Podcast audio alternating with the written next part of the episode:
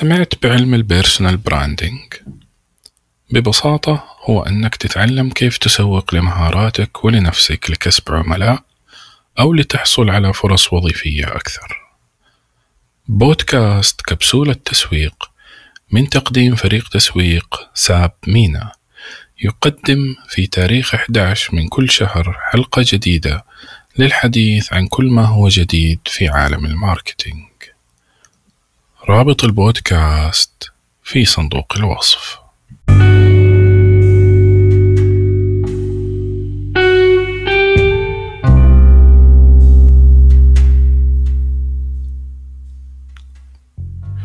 مرحبا.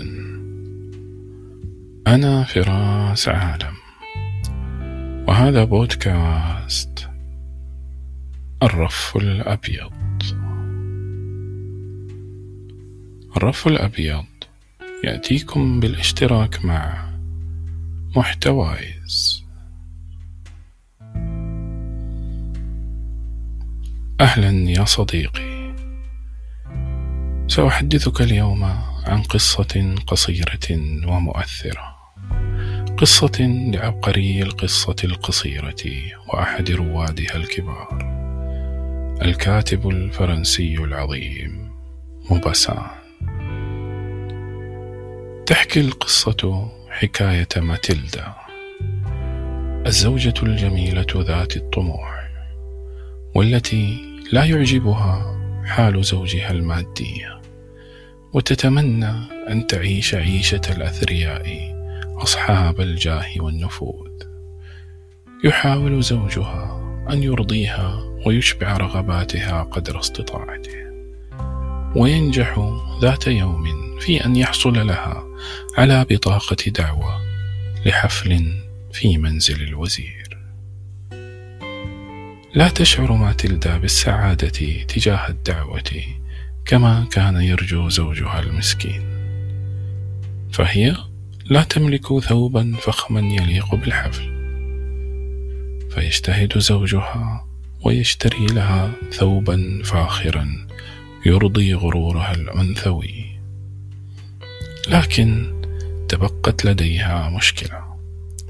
مشكلة المجوهرات فهي لا تملك مجوهرات ثمينة مثل باقي المدعوات من نساء الطبقة المخملية.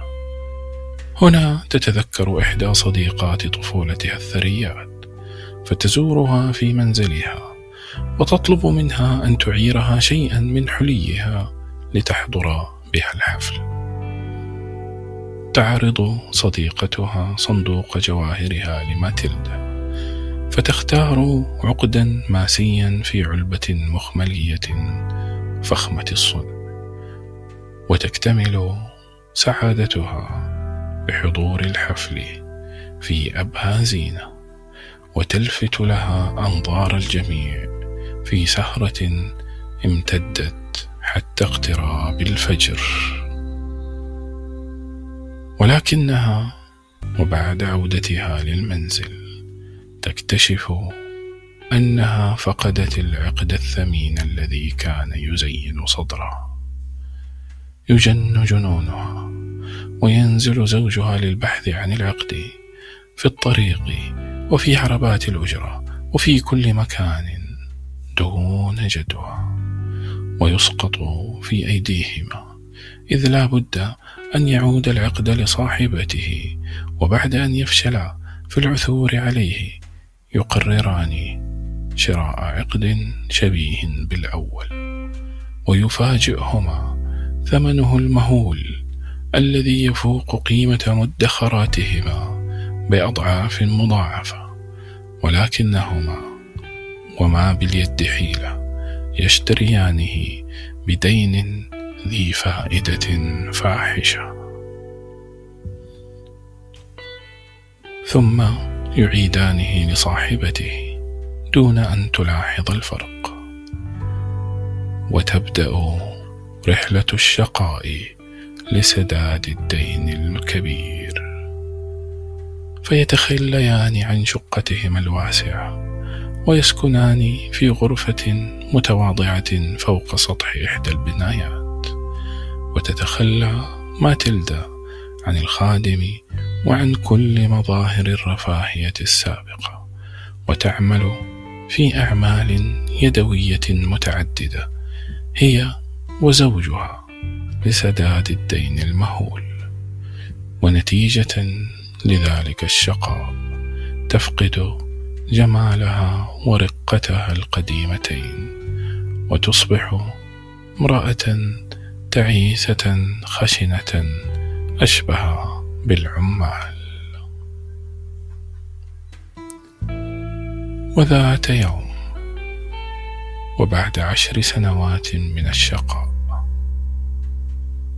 قابلت ماتيلدا صديقتها القديمة التي أعارتها العقد صدفة في السوق وبعد أن أبدت صديقتها عجبها من حالها المزري الذي آلت إليه. حكت لها ماتيلدا قصة العقد المفقود والخراب الذي حل بها وبزوجها بسببه. هنا فغرت صديقتها فاها دهشة وسألتها هل اشتريت عقدا ماسيا بديلا لعقدي الضائع؟ فأجابتها ماتيلدا نعم. أجابت صديقتها بدهشة. ولكنه عقد من الماس الصناعي الرخيص ولا يساوي إلا فرنكات قليلة يا ماتيلدا. طبعا لا شيء يمكن أن يصف مقدار الحسرة والألم الذي أصاب ماتيلدا وهي تكتشف أن عمرها وشبابها ومالها قد ضاعوا على عقد مزيف لا يستحق وأنها أفنت عشر سنوات من حياتها تكد وتتعب بدون داع.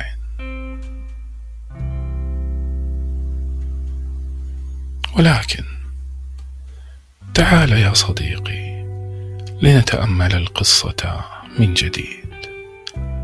لنتأمل عقد ماتيلدا الزائف الذي كلفها الكثير من المال والجهد وسنين العمر المهدوره أليس لديك ولدي ولدى كل واحد منا عقد شبيه بعقد ماتيلدا ربما يتشكل العقد ليأتي على شكل اعتقاد خاطئ.